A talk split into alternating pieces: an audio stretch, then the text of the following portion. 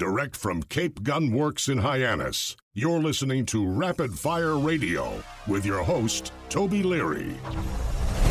I'm Toby Leary from Cape Gunworks. I'm passionate about all things Second Amendment. While I love to shoot, Going hot.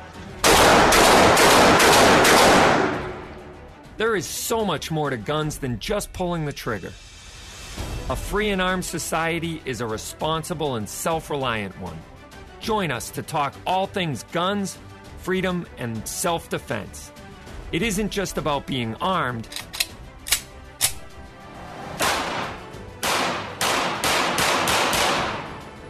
it's about being responsibly armed. So load and make ready. This is Rapid Fire.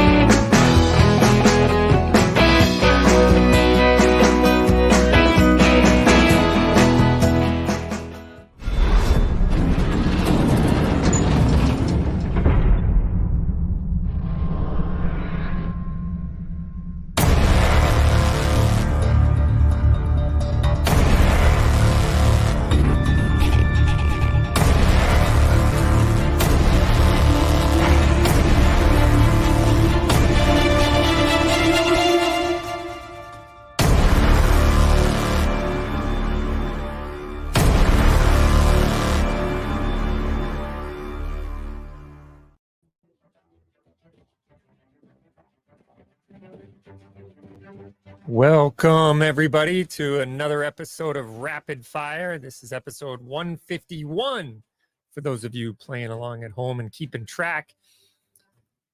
This show is sponsored by Vortex Optics and USCCA. So make sure you check out all of their great products as well as support their content online. You can find our content wherever you consume your social media. We are at Cape Gunworks and at Rapid Fire Radio uh, is our handle. And we invite you to join us each and every week for this show that we so love doing and enjoy all of you joining us in doing it. So uh, make sure you check that out. You can also go over to rapidfireradio.us and sign up whenever we go live. You'll be alerted. Um, I apologize in advance. Some people said that they had trouble uh, finding the um, the link today, and so I apologize in advance to that. I'm not sure what caused that, um, but anyway, um, yeah. So we'll uh, we'll look into that. you never know what's happening. The gremlins are always out and trying to keep this content down and and out of the eyes of the public. So that's the way it goes sometimes. And uh, what we do here is we talk about guns, Second Amendment, self defense, and uh, anything else in the news that interests me uh, or you for that matter, because we follow along in the chat and we talk, take your questions. And uh, we will definitely be doing that in the first hour today. I have a great guest lined up for you in the second hour. Um, we have uh, Doug Ritter from uh, Knife Rights, who just filed an amicus brief in the Mass Supreme Court switchblade case. So this is really exciting news, and we're going to be talking to him in the second hour. So um, you want to make sure you stick around for that. This first hour, I'm going to attempt uh, to tackle some of the major issues throughout the country in Second Amendment news world because, and I say attempt because my gosh, week to week now, there's just an absolute flurry of activity that is happening. Um, we still have the Massachusetts H4139 legislation that is pending here in Massachusetts. We also have a massive movement in certain cases throughout the rest of the country. in New York, in Texas, in California. So there's all kinds of uh, stuff going on from day to day, time to time, you know, minute to minute, it seems. So um, that's exciting because that means we're winning. And uh, if you're a follower of this show, you know that I'm a big fan of Mark Smith at Four Boxes Diner, and he did a lot of work last week with the um, uh, Rahimi case that is at the Supreme Court level. He was posting a lot of the audio and how the government has been making some fatal errors in their um, arguments in that case as well. So we have all that to cover, plus your questions. So make sure you jump in the chat. And if you want to be on the phone with me, you can certainly do that too. It's 508 444 2120 is the number here. That's 508 444 2120 is the phone number to reach us. Um, and we'll we'll be sure to get you on the phone. So um, yeah, there's all kinds of goodies going on. Not to mention um, here in Massachusetts, we have um, the. I'm sorry, I'm just making sure my phone is actually on. It looks like it is and it is connected. So uh, that's a good news. Um, if I get a phone call, hey, look at that. Phones are lighting up already. So let's go to the phones right off the rip here. So uh, let's see, make sure I do this right. And are you there?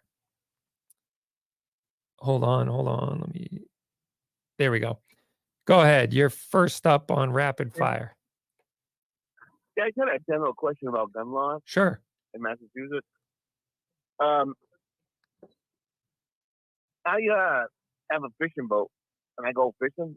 I'm just mm-hmm. wondering what the rules are as far as shooting a gun at when you're in the ocean. Like, is there certain? Yeah, that's a that's an excellent question. Um, I honestly don't think there's any laws against it. Um, it's not something I have a tremendous wealth of knowledge on, to be perfectly honest. But I know lots of people that bring guns out on their fishing boats. Um, I know some guys that use them to shoot big sharks and stuff when they get them on the line, like a mako or whatever. When they get them boat side, they'll shoot them. Uh, I know they do that in Alaska. I shot a, uh, I shot, I, I caught a halibut. And when they brought it boat side, the captain shot it with a 410 gauge shotgun to stop it from taking line and going down.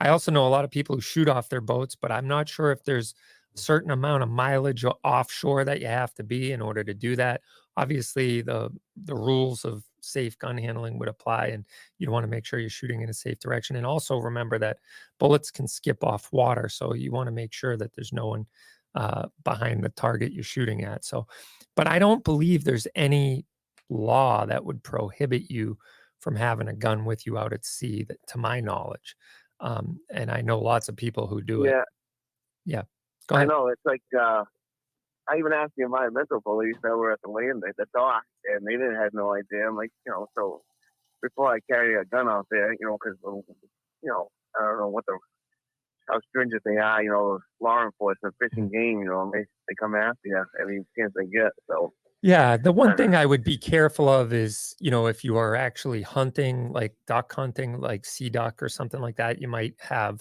run up against some of the mass regulations of you know, pistols where birds and mammals may be found uh, during hunting season. So, you know, they might be able to jam you up for something like that.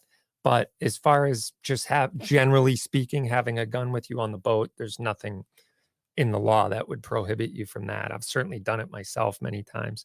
Um, so, yeah. Yeah, you just never know, you know, when you might need, uh, I have a 14 foot boat. So if I get yeah. attacked by some shark at 15 feet, you know, I might want to try to defend myself.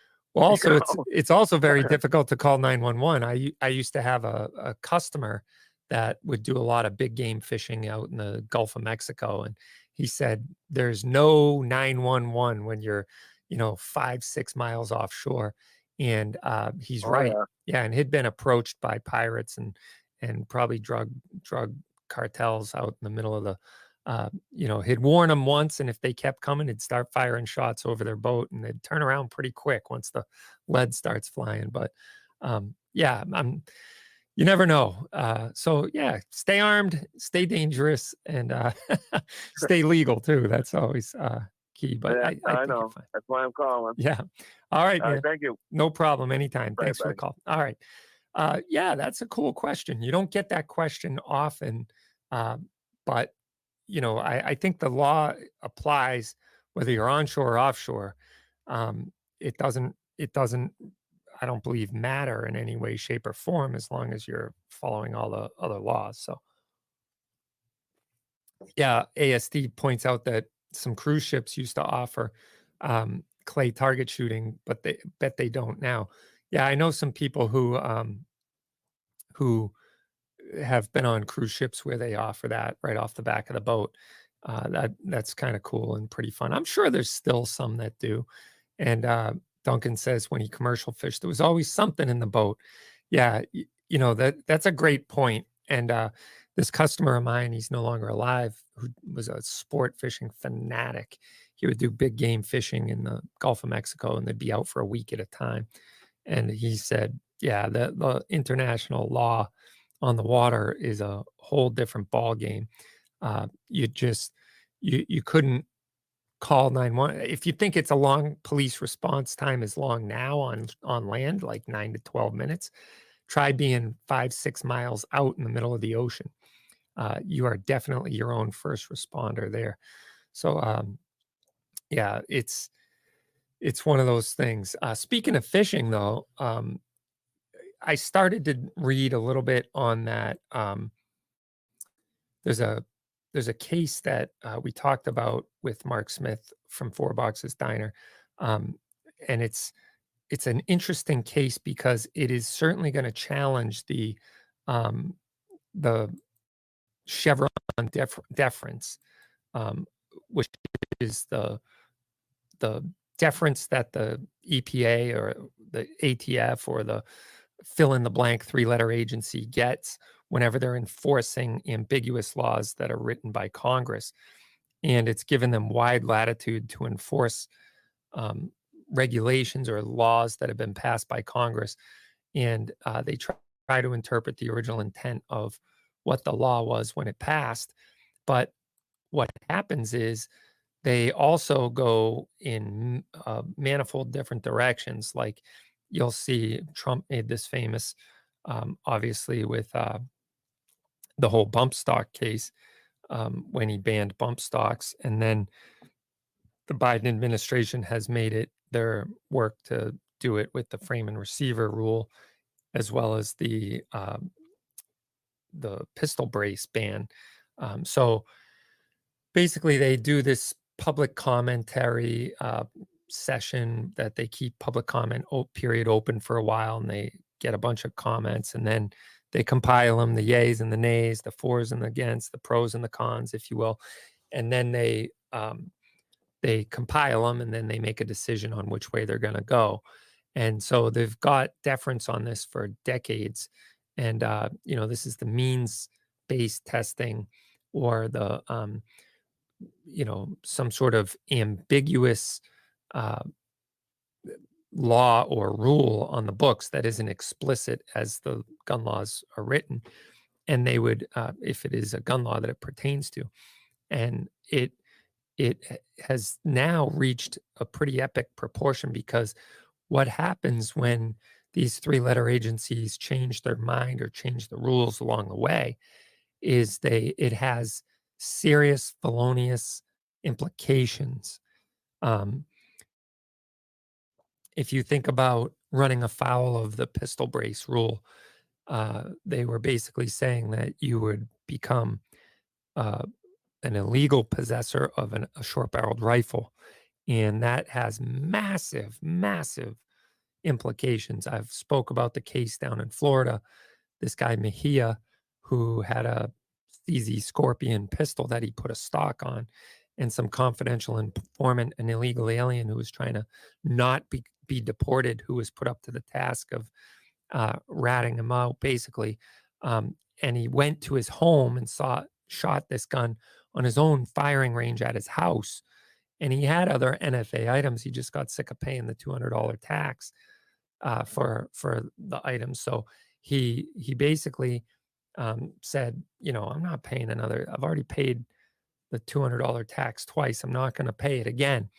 And so this guy brought in the FBI, the counterterrorism task force, and um, they arrested him for illegal possession of a NFA item. He had a concealed weapons permit, had never run afoul of the law, used to work for the um, police department as a dispatcher, and he's serving a 21 month sentence for attaching a stock, a completely victimless crime in his own home, at his own house. He never took it off his own property, and serving 21 month sentence in federal pen.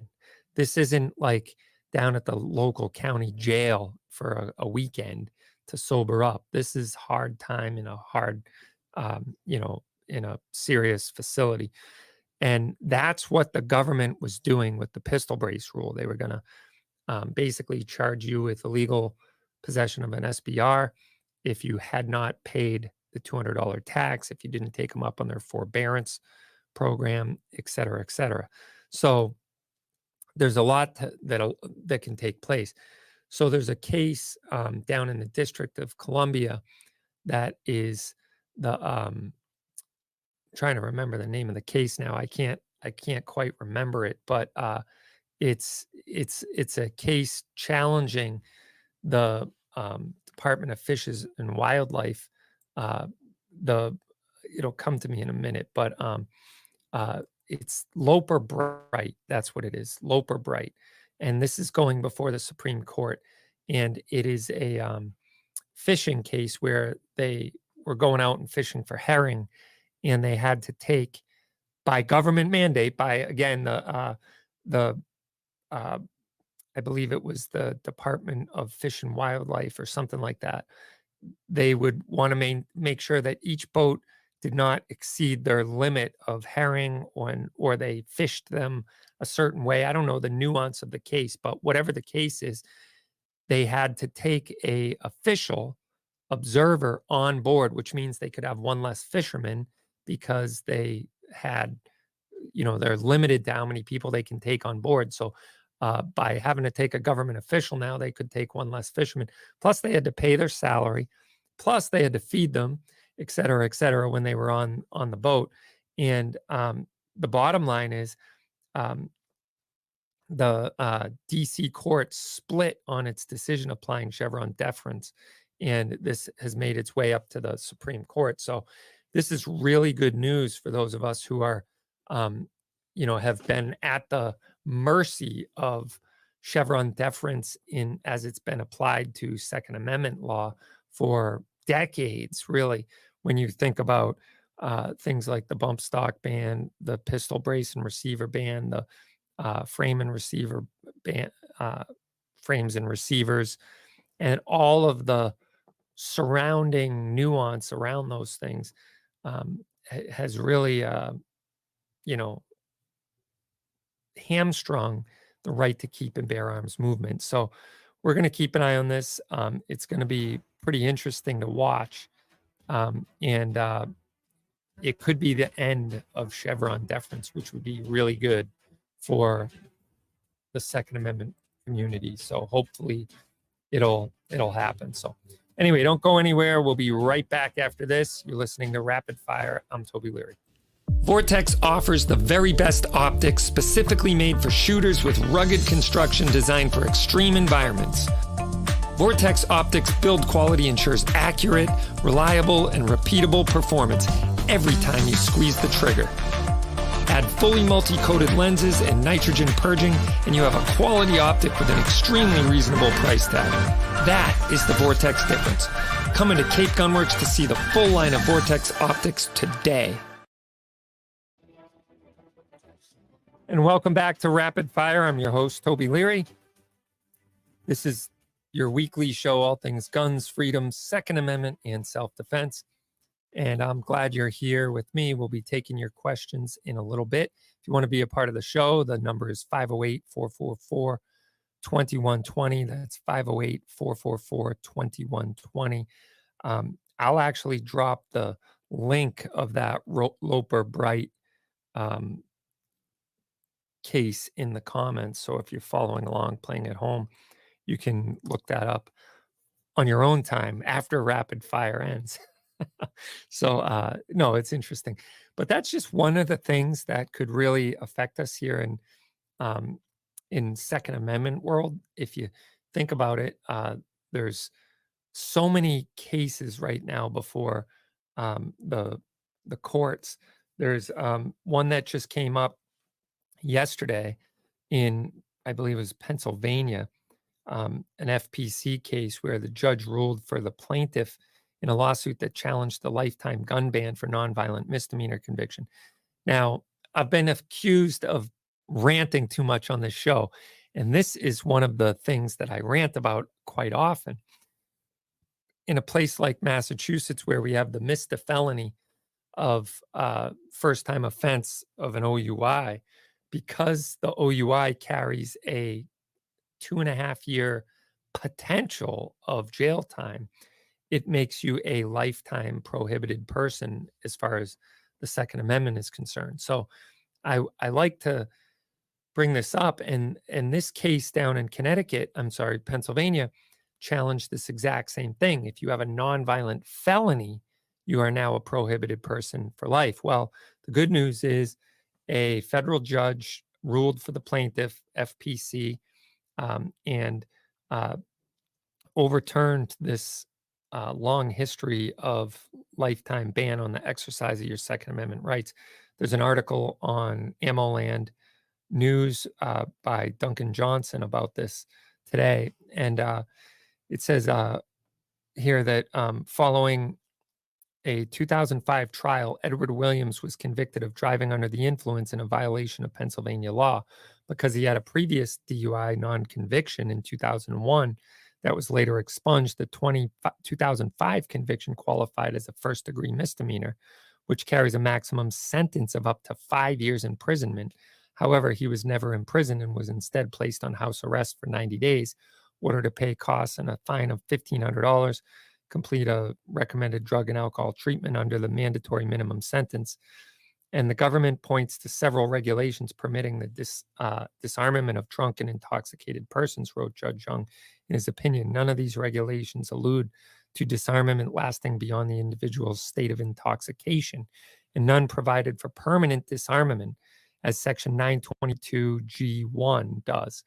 So 922G has been in the news a lot lately um, that's the 922G8 is the Rahimi case that's before the Supreme Court right now. We were just talking about that in the first segment about how that is the case that um, Merrick Garland wanted brought before the Supreme Court because of the odious nature of Rahimi. He was a, you know, apparently a very bad, bad person. And so they're trying to get this uh, one charge of felon in possession, or or actually, it's not even a felon t- charge; it's a uh, restraining order.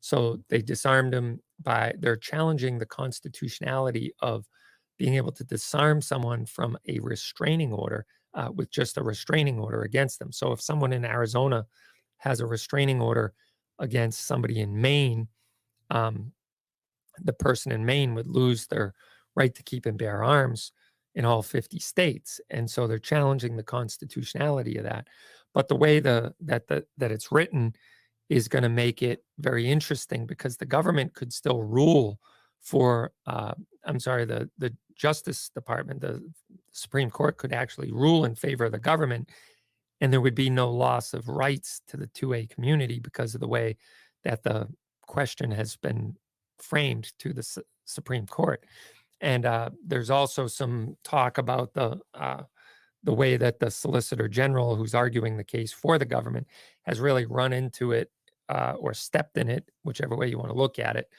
Um, so uh, that 922G1 eh, is there's another case that will probably be before the Supreme Court in November, sometime in November, and that is the range case, the I believe it's Bryan Range.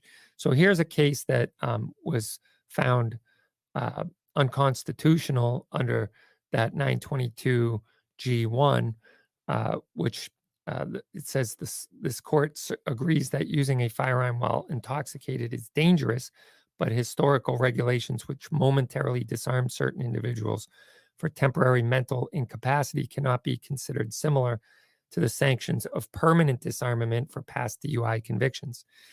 We are very pleased with the district court decision, said FPC Law Director, uh, Constitutional Studies Joseph Greenlee. Mr. Williams is a peaceable citizen who should never have been disarmed. The court correctly ruled that the Second Amendment right should be restored. Now, this is where my rant comes in because I've talked about Massachusetts First offense, OUI conviction, lose your right to keep and bear arms for life. Although 90 days after your OUI conviction, you can get your license to operate a motor vehicle, the very thing you offended, back. So, um, the I believe this is long overdue for people. And some people make the argument that OUI is actually a violent offense. And I'm not even sure I would disagree with that. But the fact of the matter remains that the fact that you're willing to give the person back a multi ton vehicle that can cause as much, if not more, damage in a shorter amount of time than a firearm could if the person broke bad or you know fell asleep at the wheel or was reoffending in as an OUI then why are you not trusting them with a firearm, which is a constitutionally protected right? And we know the answer. It's a rhetorical question uh, because they want to disarm all of us ultimately. And they're just incrementally doing it. They're just moving the chains down the field with win after win after win after win with all their common sense gun reform and all their common sense gun safety and their common sense assault weapons ban and magazine capacity ban and uh, fill in the blank, right? It's it's just all um, their their incremental movement towards total disarmament. And I first became a gun owner um, in the early 90s, 1993. And I remember there was a lot of talk. Back then, it wasn't so much uh, common sense gun control that hadn't been the buzzword. And it, we've seen this buzzword kind of go from late 70s where it was Saturday night specials, right? That was the thing they wanted to ban. And Massachusetts actually had a proposal to outright ban handguns altogether. It was a ballot initiative that failed. Um, but the bottom line is um, there's always some new buzzword, new, new phrase that the media, the anti gunners all take and run with. When I was first a gun owner, it was cop killer bullets. I'm sure you all remember that. Cop killer bullets was all the latest buzzword and craze. And um, we had uh, this one particular flagship round of Winchester called Black Talons, which this uh, immigrant from Jamaica shot up the New York City subway with. His name was Colin Ferguson and he went in and killed a lot of people in a short amount of time with these bullets that were deemed cop killer bullets right? And really they're they're not uh, prejudiced towards police. They're they'll kill anybody if they're if you're shot with them and they're no more uh, dangerous than any other hollow point on the market. It was a marketing thing to call them black talons paint the tip black and if you looked inside the hollow point the jacket that folded in on the inside of the hollow point had a had a point to it. So when it opened up, it had these sharp little talons, if you will, as it went through uh, flesh or or ballistic gelatin or whatever. Once it opened up, and uh, so this was really a marketing. This was really the first attack on a marketing campaign. Um, maybe not the first attack, but one of the big attacks on a marketing campaign um, so uh, the bottom line is the the Winchester willfully pulled them from the shelves, stopped and discontinued the Black Talon Hollow Point.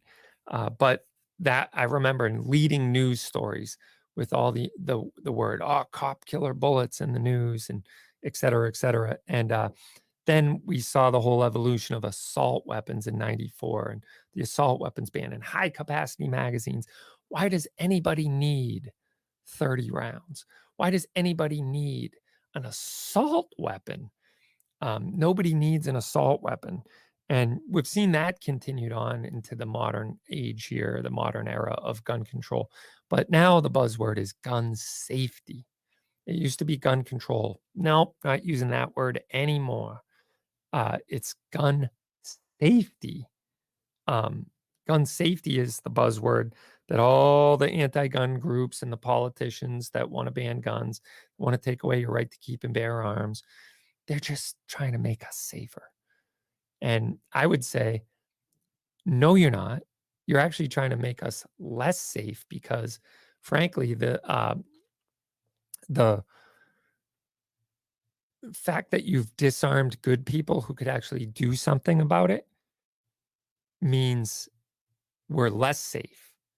Uh, or if you're going to make it harder for me to carry a gun in public places because of these gun free zones that you want to enact, you've made it harder for me to protect myself and others. And therefore, it's not gun safety, it is gun confiscation and gun disarmament regimes. So, anyway, we'll talk more about that on the other side.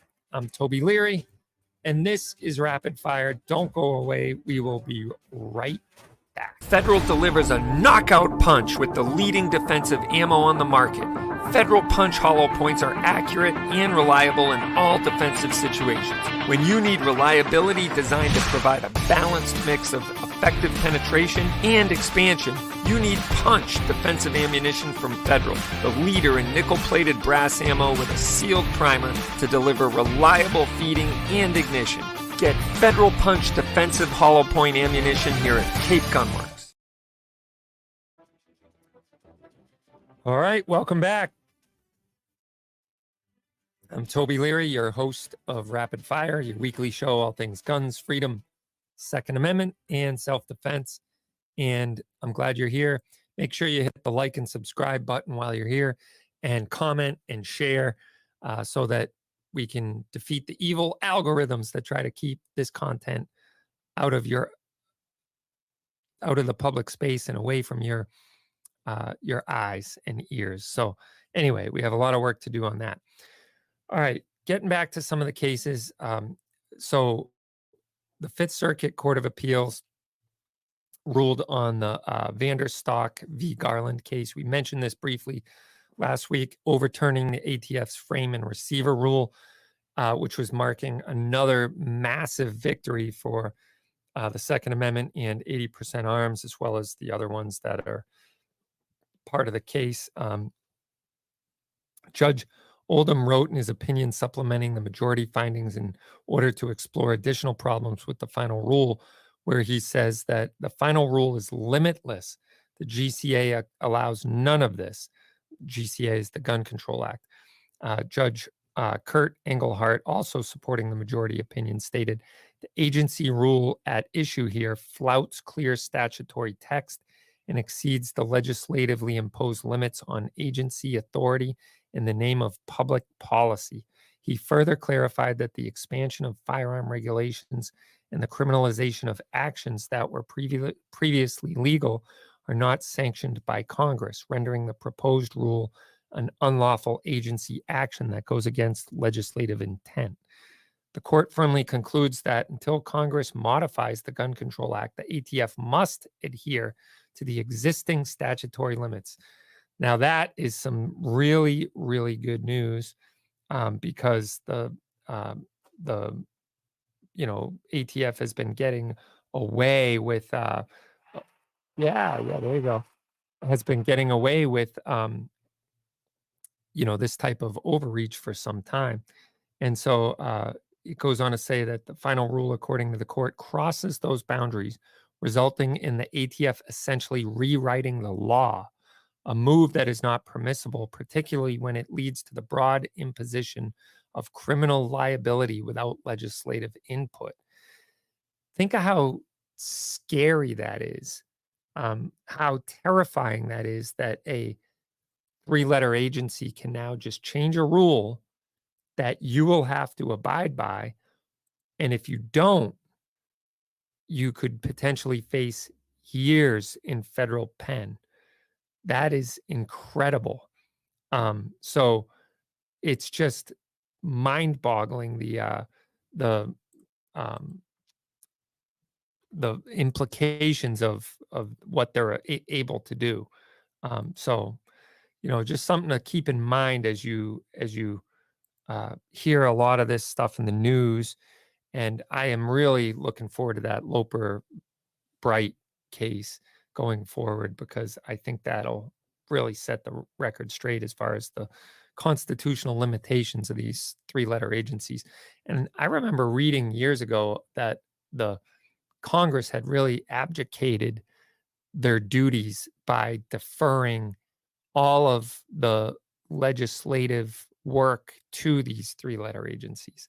So in other words, they they would pass a law, but they wouldn't they would purposely keep it ambiguous in order to allow the enforcement agencies to essentially write the law. And that wasn't just around gun cases, that was around all cases. And really, ultimately, what that does is it brings it into the hands of the courts at some point. So courts end up becoming, you know, it's like the legislature has the most powerful position in all three branches of government, in my opinion. Um, and yet they took that power and they delegated it to the courts via interpretation of their ambiguous laws. And a lot of times, though, they they don't lack the knowledge of whatever it is that they are ruling or writing a law about. And so they would defer to the enforcement agency. To me, that is antithetical to freedom in general. In other words, uh, well, let's put it this way. Uh, I love reading Don and Stoughton's uh, emails. Um, he uh, he put it this way. Uh, he heard what I said on the Howie cheat bastard deal yesterday. Uh, and he said, after 50 years of researching the right to keep and bear arms, the most cutting phrase to be spoken about gun laws is in a constitutional republic, at the common law, all actions of government shall be so privileged to them. If no privilege is allowed to government, then no action can be taken thereon. The two sentences defeat any response from anyone. The Constitution is an affirmative source of power and not one that allows government to act unless denied. All is denied unless allowed. So, in other words, if the government isn't explicitly allowed or privileged to write a certain law about something, then they are disallowed. And he's right. Unfortunately, they got along away with away with this for so long because of things like Chevron deference and the um, the, the delegation of their duties uh, to these three letter agencies and to the courts, um, which, when you look at how powerful the legislature really is, um, the what gives them the most power, not necessarily, um, you know, I don't think authority is a good thing because they do lack the constitutional authority, as Don and Stoughton points out here. But um, the power is really in the purse, the purse strings, right? They they fund and write law that funds certain groups or certain organizations or certain executive branches of government that will enforce the laws of that they create. Um, they also uh, write. They have the check writing process. They are the the keeper of the checkbook, if you will. So, if they choose not to fund something, it doesn't have any power to it. But if they choose to fund it, and um, then that whatever it is that they wrote into law has a has a tremendous power to it. So fast forward to the ATF, we have a three-letter agency that is a is an extension of the executive branch of government uh, that is created to enforce the laws that Congress passes. But they write these ambiguous laws. It's a vicious circle uh, ATF has great deference on how to interpret those ambiguous laws and frankly change their mind every once in a while. But all that's coming to an end. Uh, so that's kind of the end of that rant. Um, but um, good news is coming out every single day. There are also some setbacks. Um, a federal judge yesterday uh, also ruled that there is no right to keep and bear arms, um, or no right to acquire a gun, I should say. So, and this is unfortunately in my uh, birthplace of Colorado. The U.S. District Judge John L. Kane, an 86 year old appointee of Jimmy Carter back in 1977. Can you say retire, buddy?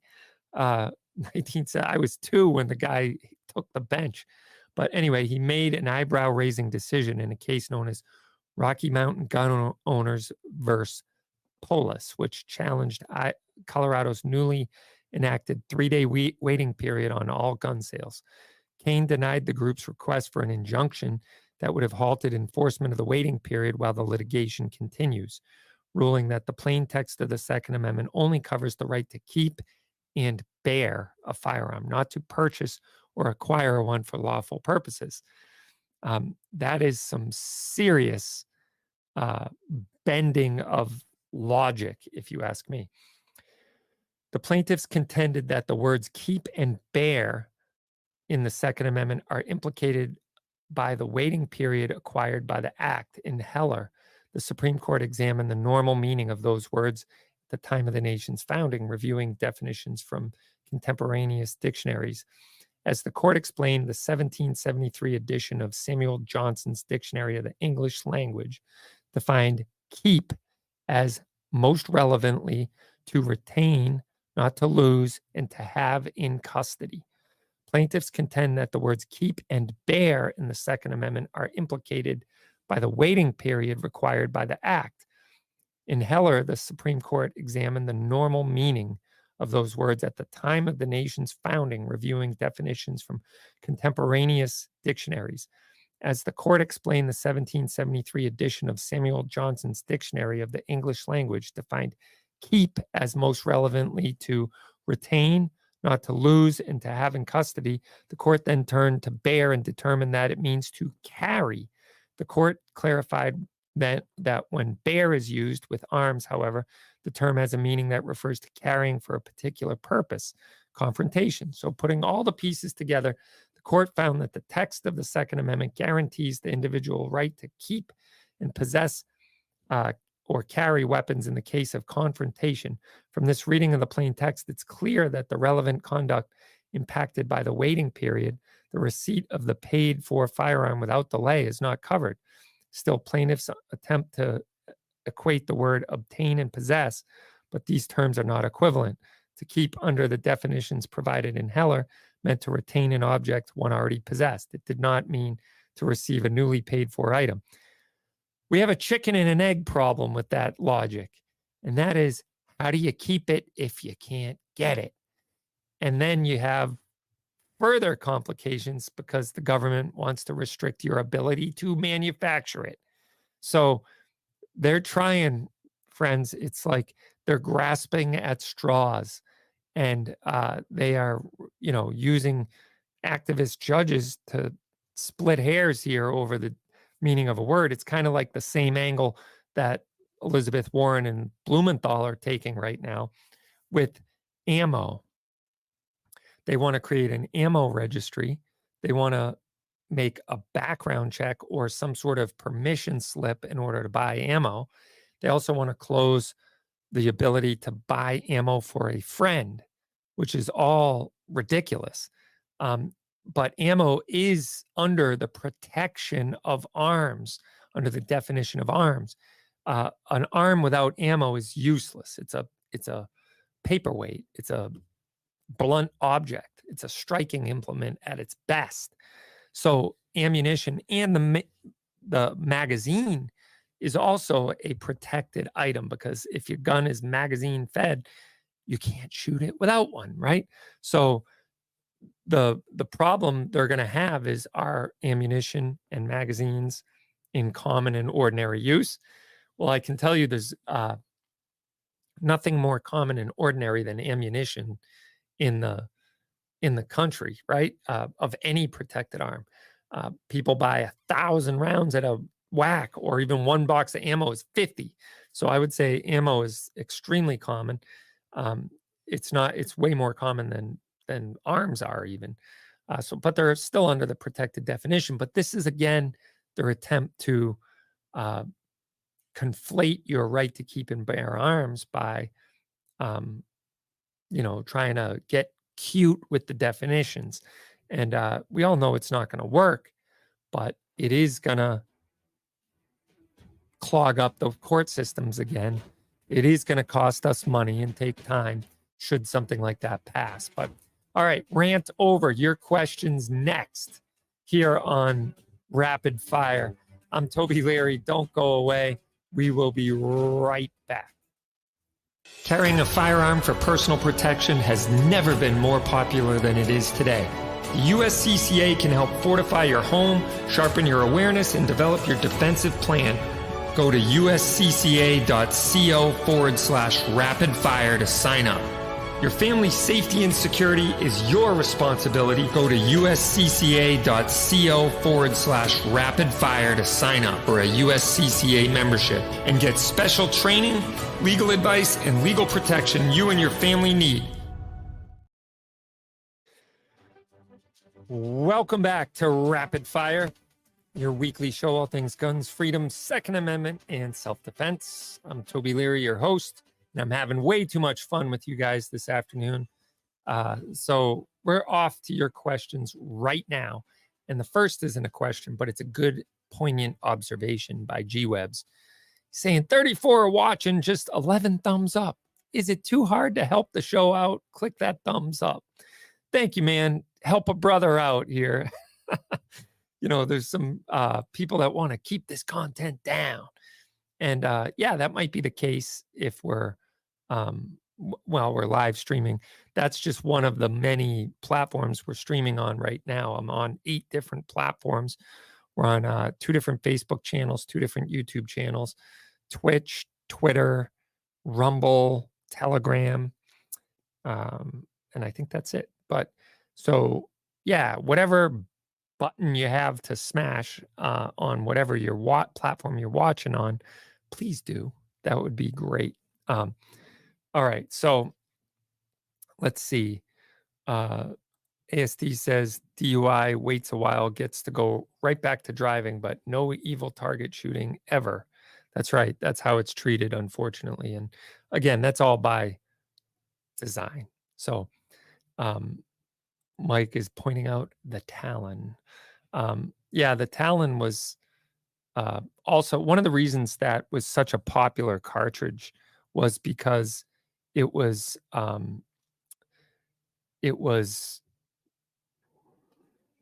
it did very well on the Strasbourg uh, testing. I don't know if you guys know what I'm talking about, but the Strasbourg testing was um, this testing that they did on sheep, where they would sit there with a stopwatch they would try to shoot it in the same spot every time, and then they'd hit the start button on the stopwatch, and they'd watch how long it took for the sheep, which was roughly the same size and weight. And uh, again, the shot placement was the same, and they'd time it how long it would take to keel over and be completely incapacitated.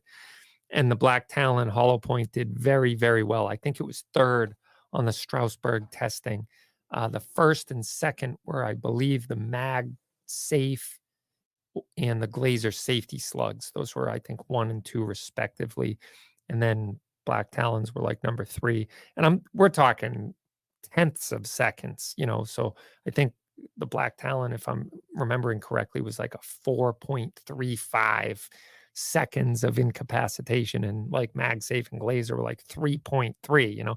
So it might have been less than a second difference between the between the two. But um, the bottom line is uh, they would test all of these different manufactured ammunition so that they could um, see how it would perform under under actual real world scenarios. Now, there's some flaws to the to the science of the of that anyway, but uh, the bottom line is um, it was still pretty good data, I would say, because um, you'd know you, you'd not want to carry something that was off the charts in time to incapacitate a sheep under controlled environmental situations. But I had a Strasbourg test of my own, but it wasn't a sheep. It was a uh, ram with a black talon uh, 357 Magnum 180 grain black talon hollow point and did very well. But uh, uh, so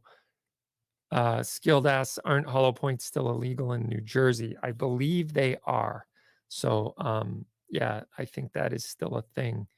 Uh, skilled and uh, unless you're law enforcement, um, which is just ridiculous. But anyway, um, let's see. They want safety from guns while we understand safety with guns. Good point, G Webs.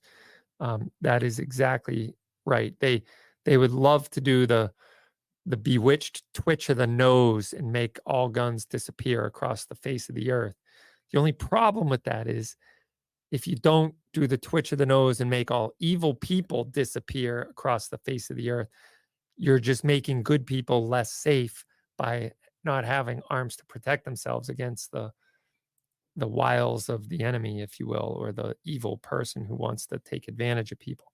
And that could be even just with their body size and and athleticism. So who could be against gun safety? It's like for the children, magic phrases. Exactly, ASD. Uh, good point. We, you know, for a while there, you'd hear, if it would save just one life, isn't it worth it? Well, the problem with that is there's two sides to that argument. One is if you could make all arms disappear across the face of the earth and it would save one life, okay. The problem with, with that is we know that's never going to happen. It's unrealistic. Number two, what about the 500,000 to 3 million people per year who defend themselves with arms? Those people will now all of a sudden be disarmed and be left uh, as potential victims. So, what do you want? The one person it might have saved by not having a gun out in society, or the 500,000 to 3 million per year that guns are used for, uh, you know, defending defending themselves without even firing a shot in most cases. Uh, Gaza is running out of food, water, and medical supplies, but not missiles. That's a good point. Um, the Hamas's 15 year reign in, or actually, I think it's eight years that they've been in uh, control of the Palestinian areas. Um, they haven't really done much to further on uh, life. They don't grow crops. They don't build scientific uh, s- centers of study. They don't, um, you know, build housing.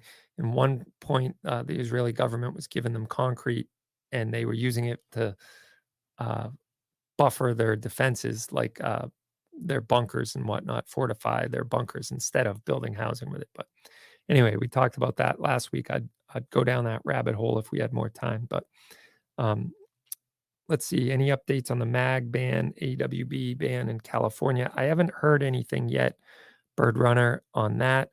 Um, but we'll we'll see because you know I think that's going to take some serious time. It's it's before the Ninth Circuit Court of Appeals right now. Um, yeah. They petition for abstinence from only guns. They would suggest that abstinence isn't the answer. It doesn't work as a solution to anything else. Yeah, they don't ever stay consistent with their arguments. They apply illogical solutions to the gun or arms uh, situation, but that's about it. Uh, Judge Benitez ruled it unconstitutional, and the appeals court stayed his decision. That's true. So the en banc panel is going to hear it. They jumped the shark and wouldn't let it go to that three judge panel um, that originally ruled on it. They treated it as a comeback case for the first time ever in the history of Ninth Circuit. So uh, it's going to take time. They're slow walking that. They're making sure. Um, ATF doesn't needs to validate their existence. They don't bust moonshiners, no un- undercover stings on teens with cigarettes. So who's left? Gun owners. You know, they do that to a certain extent. I know they have set up like these um, sting operations on people who buy cigarettes from Indian reservation and then resell them so that they don't have to pay the taxes on them and whatnot. Um, but yeah, Good point, G Webs. 500,000 tobacco deaths, 95,000 alcohol related deaths in the United States annually. Um, but nothing to see here, folks. Um, nothing to see here, right?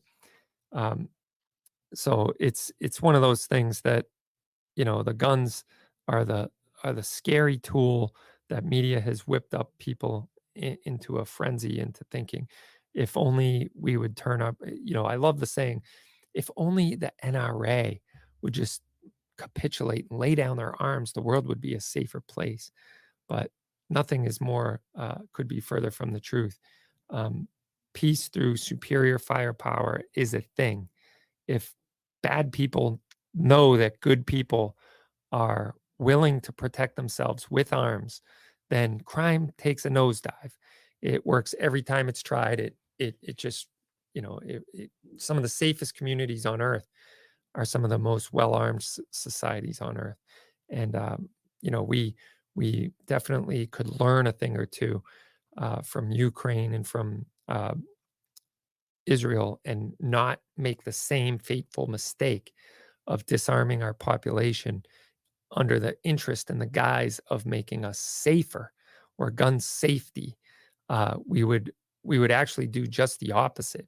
And I love what Mark uh, Smith points out from Four Boxes Diner. He he said that early um, early in our history, in our nation's history, they actually did that just the opposite. When there was an actual threat of violence against peaceful citizens, they armed up. Uh, there were laws on the books in Massachusetts that made it a punishable offense to get caught walking to church on Sunday morning without your firearm. You could actually suffer a fine for being caught walking to church without a fi- without a firearm, uh, because they knew there was there was going to be some, uh, you know, the the potential to be attacked along the way was there, they wanted you to be able to defend yourself should you find yourself in that situation. Um, so that's that's uh, you know important to point out is we've we've come up with some new brand of protection and it doesn't work as good and that is to cut the antlers off the deer or to cut the horns off the antelope to protect them from the lion we all know that doesn't work so um, yeah guys, that was the end of the first hour. Thanks so much. It's been great talking with you and chatting with you. We have a great guest coming up on the other side. Doug Ritter from uh, kniferights.org is going to be joining us, and you don't want to miss out. He has some great news to talk about and share with us about the uh, amicus brief that was filed in the Massachusetts Supreme Judicial Court. So don't go away. Uh, make sure you're put on the positive face of gun ownership in your community, take someone new to the range and uh, take them shooting so we can expand this, the tent of the 2A community. And we will be right back after this. Don't go anywhere. I'm Toby Leary. Hey, everybody, Toby from Cape Gunworks here, and it's time for another rapid fire gun of the week. So, this week's gun of the week is the Benelli 828 over under shotgun. This thing is a thing of beauty. This is one of my favorite over-unders. You could use this in the field. You could use it for sporting clays. You could use it for hanging on the wall because it's so pretty. But what's really neat and unique about this gun, and I think Benelli has really knocked it out of the park, is with their checkering. This is not your traditional checkering. They use this like dragon scale pattern on the receiver and the stock and the forend, and it's just comfortable to hold. It's not very sharp, but it gives you enough grip texture and it looks cool. It is super cool looking. Uh, I think it's one of the neatest looking over unders, and I think they knocked it out of the park. There's some great uh, engraving here on the receiver on the top and on the sides. Plus, it has a carbon fiber rail, which is a nice little twist. Certainly shaves some weight from the traditional aluminum uh, rails on top. It has a nice fiber optic front sight, and it has the ejectors. Uh, they, they just did a great job. The walnut on this is a thing of beauty. This is an absolutely gorgeous piece of wood. I will extend this deal, the Rapid Fire Gun of the Week deal, to all of the 828s we have in stock. So if you choose to look on our website or come in and you see one you like, I'll give you the, the deal. We'll extend it to all of them. This thing also has a recoil uh, system built into it for, a, for an over under that's unique because most of the time you're just getting the full brunt of the recoil with a uh, over under shotgun. But this has some nice little recoil uh, assistance or reduction built into the gun. So just a phenomenal gun from Benelli. Come check out the 828s we have in stock. And if you want to take advantage of this deal, go to our website, rapidfireradio.us, scroll down to Gun of the Week, click on it, and use code GOW at checkout for a very special deal. Thanks for tuning in, guys. I'm Toby Leary. We'll see you on Rapid Fire.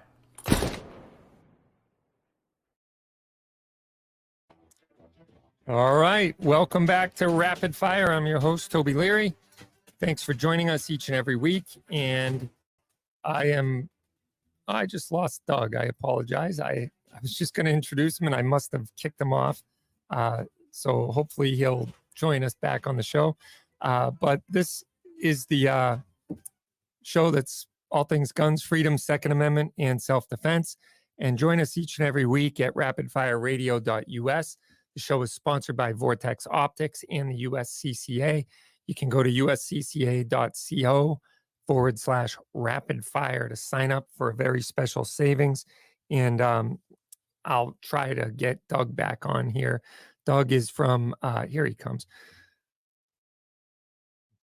He is from kniferights.org, and I'm really excited to have him coming on. So, um, let's see. It says there's some issues with his um, device. So let me let me give him a quick shout here on text and try to get him to uh, to rejoin the show. Uh, sorry about that. Uh, technical difficulties. They run rampant here sometimes. The gremlins are strong. Uh, so, all right. So, Doug, thank you so much for coming on the show. How are you today? Oh, hold on. I got to figure out why I can't hear you. Let's try your microphone again. There we go. The gremlins are back. This happened a couple weeks ago, but, but um, yeah, I don't know how to get your mic back on there. Let me just make sure. Are you there. You can hear me. Let me just see if the guys can hear you. Um, last time this happened, uh, the that they could hear, but I couldn't. Um, I don't know. I'm going to have you rejoin real quick, Doug. I apologize. Uh, sorry for the the mess there, but um, let's try one more time. Okay, they could only hear me anyway, so uh, weird, man. I don't understand why that just keeps happening. Um, yeah. I should be getting them. All right. How you doing now, Doug? I got nothing. Son of a gun. Um All right. Let's do this. Can you call the a phone number if I give it to you? And uh it's 508 444 2120. That's 508 444 2120. You might have more than one mic in your list in StreamYard too. So, uh, but either way, if you call that number, we'll get you right on. It'll, uh, it'll, we'll make it easy on it. And uh, you can just um, mute it. But um, here's the audio settings.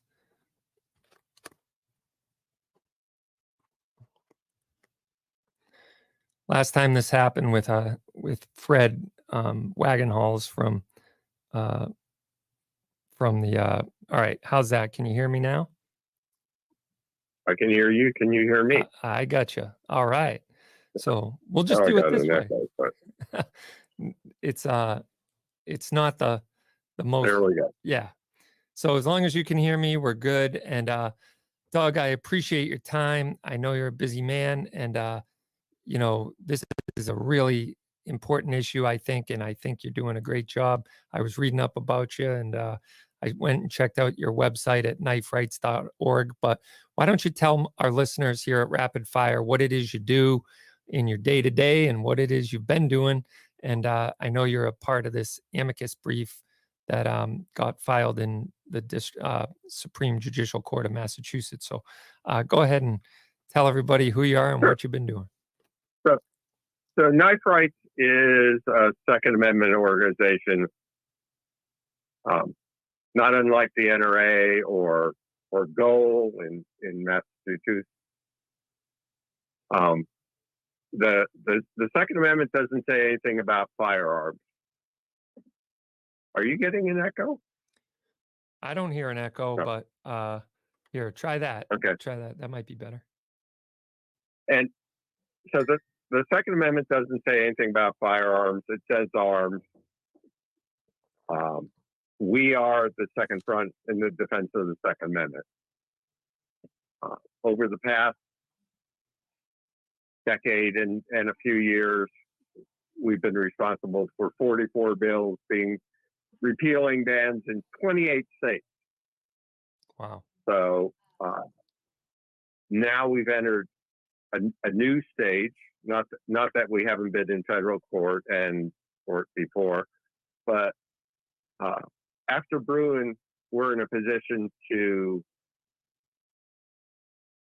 litigate the issue of possessing and carrying arms, switchblades, Bowie knives, whatever it is.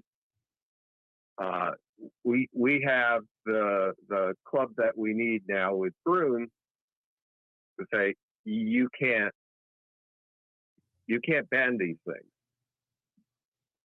And and that's where we are in this case in Massachusetts, uh, where uh,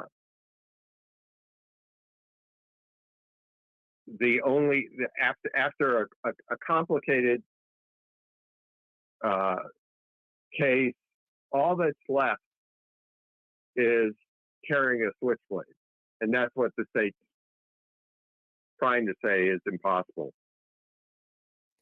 Yeah. So This. So you've you've done this thing in 28 other states. You said you've been a part of that in 28 other in, states. in 28 states, we passed legislation that repealed bans on all kinds of knives or carry of knives or uh, since 2010. You know, pretty good track record. Spent nine and a half years suing the city of New York, who were arresting thousands of people for just carrying common pocket knives. Mm. So we've been in court before. We understand the challenges.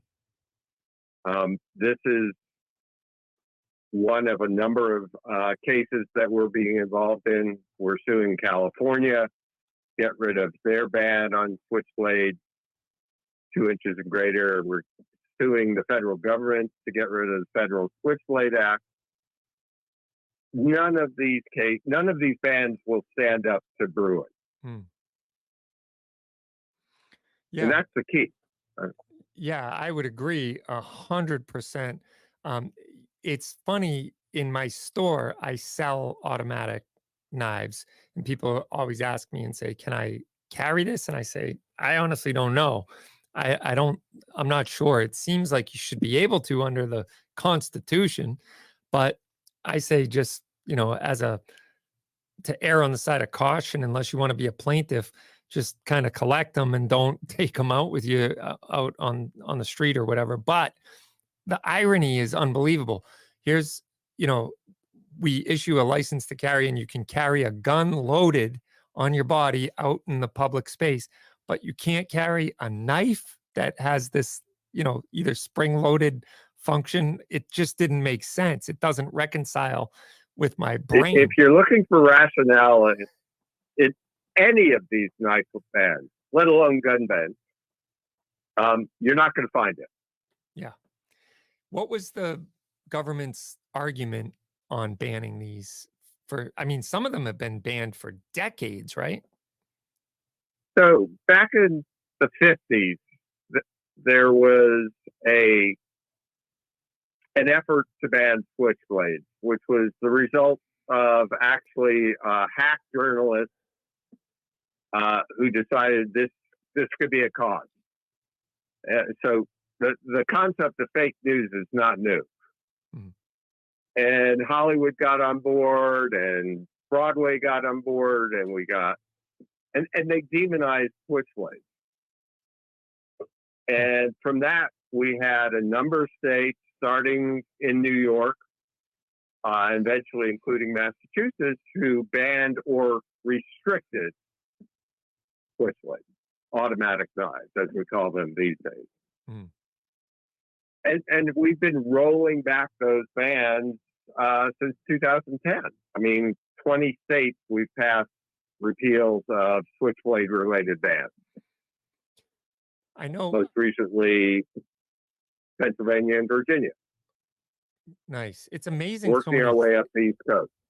at one point how many states had a ban on these knives? At one point, there was a ban or a restriction in 26 states. Wow. So more than half the country it was illegal to own or possess them or carry them probably. And now, after all our work, depending on how you count, they're legal to possess in 42 to 44 states. And you can carry them in 32 to 36 states Hmm. without restrictions. That's a pretty incredible record. And, and what makes what we do sort of unique is we're the only Second Amendment organization that gets support from the left. Hmm. It's not guns. It, it's often their people being arrested or hassled for carrying a knife. So the vast majority of our bills has passed with bipartisan support. Wow. Something you will almost never hear on the firearm side of the Second Amendment issue. Right. Now you had um you guys filed a amicus brief um in the case of Commonwealth versus Canjura, I believe is how uh, you say it. Correct. Um and that is in the Boston Municipal Court. Um so why don't you break down basically what the argument is from your position on why uh, carrying a knife or a switchblade or a automatic, whatever you want to call it, would be considered um, unconstitutional, or their their restriction of said ban or carry of those knives would be unconstitutional. Well, so it's it's pretty straightforward. After Bruen, if you want to ban a arm, you have to have some historical basis back in the founding era when they, you know, passed the Bill of Rights. And the reality is there were never any bans on knives. In fact, you were required as a member of the militia in a number of states to carry a knife. Um, and and we don't see any bans on switchblades or automatic knives until the late 20th century, Hmm. which is you know 200 years removed from from when when the Bill of Rights was passed, or almost 200 so, so it really comes down to there is no historical basis for banning these knives. Yeah, and I mean, that should be the case. That's it. Right. No, I uh, you preaching to the choir here, brother. um, but the the truth of the matter is, like, there's there's a one test that the government could apply, and that is that the guns are um, uncommon and dangerous. It has to be that two pronged approach, right? Like they have to prove that they're not in common and ordinary use, and that they are unusually dangerous. I don't think the knife fits either of those categories, right? So, so interestingly, the government actually helps us make the argument that these are common. When they held the hearings for the Federal Switchblade Act, uh, there's a Senate report that noted that there were 1.2 million switchblades being sold annually. Wow. I mean, every year. In fact, the Federal Switchblade Act was all about uh, the fact that they were too common. so, so arguing that they're not common is it, the, the, the government proves our case. Hmm. And and in fact, it's Massachusetts. It's the Massachusetts Supreme Court that helped set the bar with back in the Stun Gun case, Caetano versus Mhm. Massachusetts, where Justice Alito said there's at least 200,000 units nationally. Well, we're way beyond that. Right. I mean, there's just no question these are common. Right. And they're certainly not more dangerous than a firearm or, or any other knife, let alone a, a fixed blade knife. Right. So, it, it, if the Massachusetts court read the law and apply the law, we should win. But yeah, it's never that easy. Right. Yeah. They um obviously they don't like Supreme Court rulings because our laws are often in defiance of at least five that I can count. Uh Caetano, Murdock v. Pennsylvania, Heller, McDonald, and Bruen. And so this is just one of those chinks in the armor, or one of those uh, bricks in the wall, if you will, of how unconstitutional the laws are in Massachusetts. Um, one of the things I found quite interesting was the history of the switchblade in your amicus brief or the brief that I know was written by lawyers. And uh, Jason Guida, who's a friend of our show and a local attorney, is, is a part of this. He's the one who filed the bill as the Massachusetts counsel. Um, but I mean, filed the, the brief. But um, the cool thing about it was, as I was reading it, the history of the switchblade actually goes back to the 17th century, if I'm if I remember correctly. I read it last night. This, But this, this is not a new device, right, not a new idea. yeah, Um, and, and and years before they were banned, uh, George Schrade figured out a way to actually produce them in significant quantities, and and you know they were sold as a, a great tool for seamstresses who needed to be able to open a knife one-handed, Mm. for hunters, for you know, for all the reasons that we understand that it one hand opening knives are the largest category of selling knives sold in the US today. like 80%. right. Yeah, I mean, I wouldn't own a knife if I couldn't open it with one hand. Like if it's going to be on my body and I'm carrying it for a tool, because half the time you're you got something in your other hand that you're attempting to open or cut through or whatever. Never, not to mention the self defense benefits of it. Um, and you know, there's a couple of knives that come along that are pretty cool that you still have to open the old fashioned way, like an old buck knife type of thing. And Mhm. and people buy it because it's a cool knife, but frankly, it's probably not the knife they're carrying on their body. They want like a op, you know, a thumb stud or a hole or something to open the knife with one hand. But frankly, Or a button to open it automatically. right? Yeah, that's what I was just going to know, say. if- is how silly is it If, that if you you, can? look at a auto or you look at a one-handed open, they open at the same speed. Right. In some cases, no I would argue that the the But this is legal and this one isn't. right. I mean, it's stupid. It is. It is completely ridiculous. Um, but the, you know, uh, there's some that have an assist. They're not like a button. So you still have to like push on a stud or a hole on the knife, but it has Right. some sort of assist. Those I think are much faster than a button operated opening or an out the front opening, um, which are, you know, the ones that people love to ban. You, you need a very, very accurate top stopwatch to figure out which one's quicker. Mm. From a practical standpoint, there's no difference. Right. And if you really get down into the basics, all uh, automatic or switchblade is is another version of a pocket knife, of which there are hundreds of 1000000s Mhm. Talk about common. Yeah. Now, do you ever get into the work of like even under knives in general, like in Massachusetts, I believe we have a law that you can't carry a knife longer than say four inches. I might be making that up, but there's some length of blade restriction, right?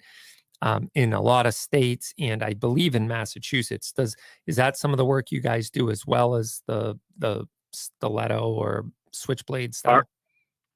Our goal is no knife laws, Mhm.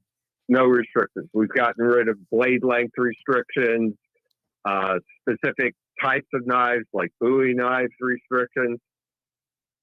None of it stands up to Bruen. Mhm. None of it. Um, we're we're we're working now with litigation in states where we have far less opportunity to fix things legislative. So, okay, we'll go to court, um, which is where we're at in Massachusetts. This case came up. Uh, the the court actually asked for amicus brief, Mhm. um, and we were happy to oblige. And we are unique in that we are the experts when it comes to knife laws. We are the experts when it comes to interpreting this stuff. The Second Amendment and knives. So it makes sense that we do this. Yeah. No, I think it's great. Um, the the interesting thing about this case too is that um, the the guy involved uh, never, Mr. Canjura, never even deployed the knife in a threatening manner. It just was something he had on his body at the time he was arrested. Correct? That's correct. Um, one of our favorite re- repeals was in Ohio, where we ended up with a with a law that says a knife cannot be considered a dangerous weapon unless it's actually used to commit a crime. So if someone does something bad, but the knife never leaves their pocket, it becomes irrelevant. Yeah. And so that stopping people just because they have a knife doesn't happen because it's no longer legal because the knife isn't being used to commit a crime. Hmm. And this is exactly what ended up happening in the Caetano case, which is um, we had a categorical ban on stun guns in the state of Massachusetts. And the girl who used it to protect herself against a violent ex boyfriend who had already walked through a restraining order um, was charged with unlawful possession of a stun gun and punished by I believe jail time. And and uh the the irony is, you know, she should have been applauded for choosing to defend herself against this scumbag who's trying to kill her. And instead we're going to make her the victim, I mean the criminal by charging her with unlawful possession and that seems to be the exact situation maybe a little bit different style uh, because it sounds like it was some sort of lover's quarrel that was happening but again, the, the knife stayed in the guy's pocket and didn't come out into this situation until they decided to arrest the guy for some sort of domestic dispute. Um, but at the end of the day, um, the the bottom line is they're they're arresting him and charging him with unlawful possession of a of a protected arm under the Constitution, which I think is is going to hopefully pave the way for this law to be thrown out in in Massachusetts. But we'll see. We we, we certainly have hope. You know, there there there are so many ways the court can deal with this, but at least we've made sure that they have all the information they need to make the right decision. That doesn't mean they will. Um, but they can't say that they they can't have the excuse of well we didn't know. Mm-hmm. Um, if they want to do something else, they can.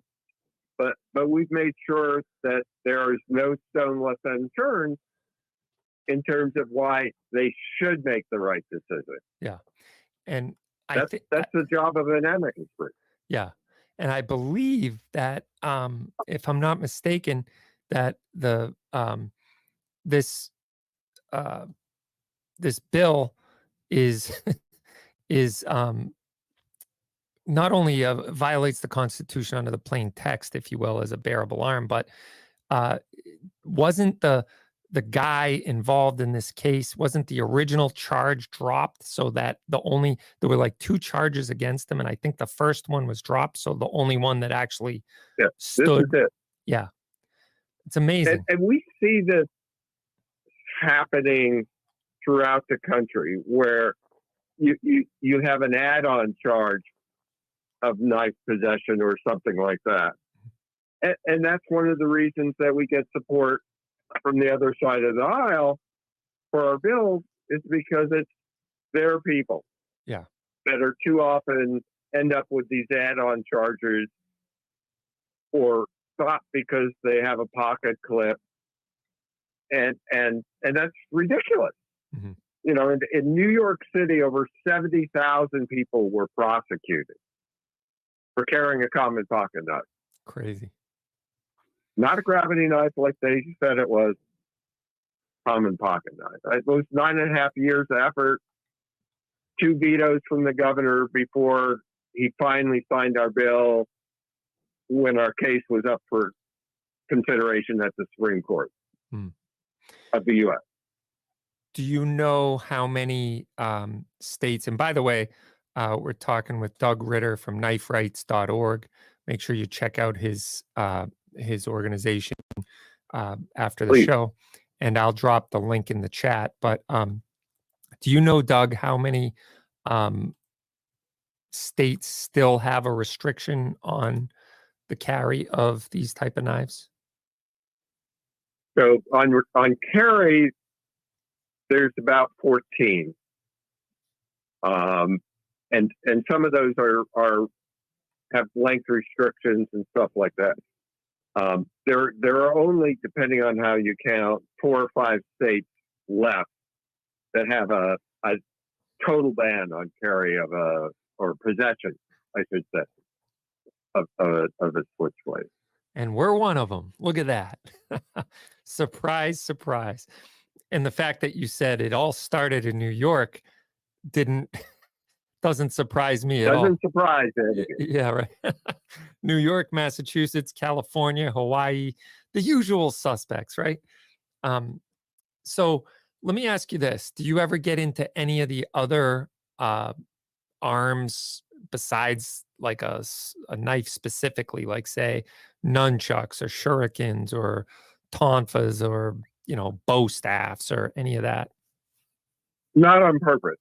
Mm-hmm occasionally we find ourselves working to get a bill passed that ends up repealing a bunch of bans besides knives. Uh, we worked hard to get a bill passed in Texas to get rid of their ban on clubs and knuckles and that sort of stuff because it, you know, trench knives and other things were included in that. Mm-hmm. So when we're all done, knuckles, clubs, tomahawks, all all of these are now legal in Texas.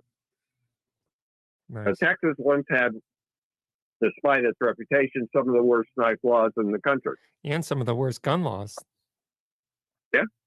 They, they, you know, Texas ain't nearly as Texas as everyone thinks Texas That's is. true. I and it was recent modern history that you could actually carry a gun in Texas. It, it- Mhm. there was no Yeah. now everybody did, right? Or I wouldn't say everybody, but a lot of people did.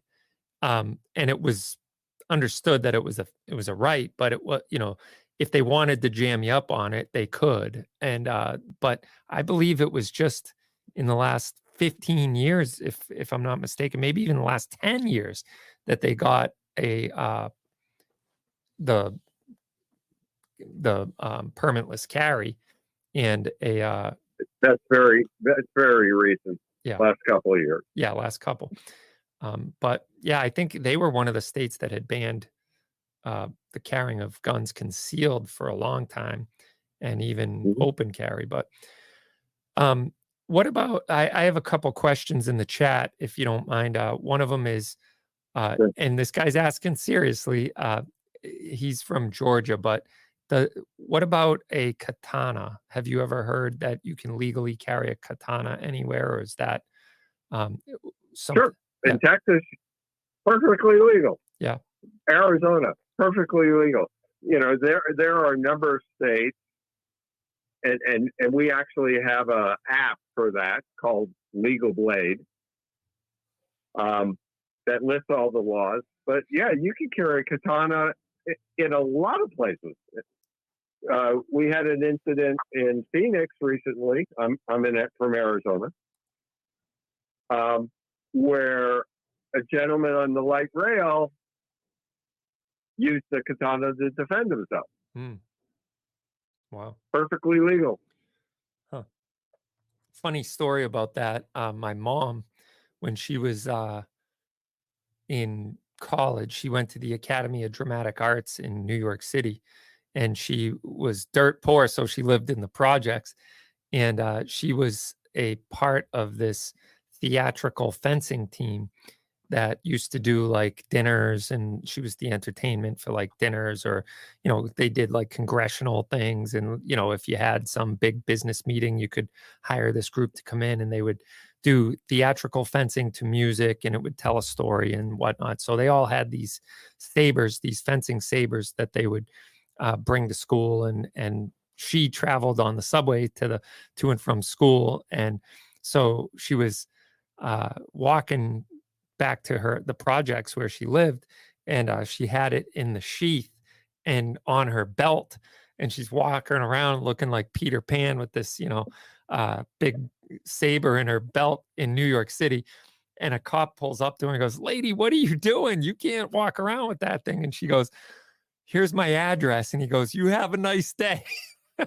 So once she said where where she lives eh, he goes good luck lady. Go ahead and uh you know knock yourself out. But uh the fact that she was walking through the Don't, subway don't think you would get the same response today.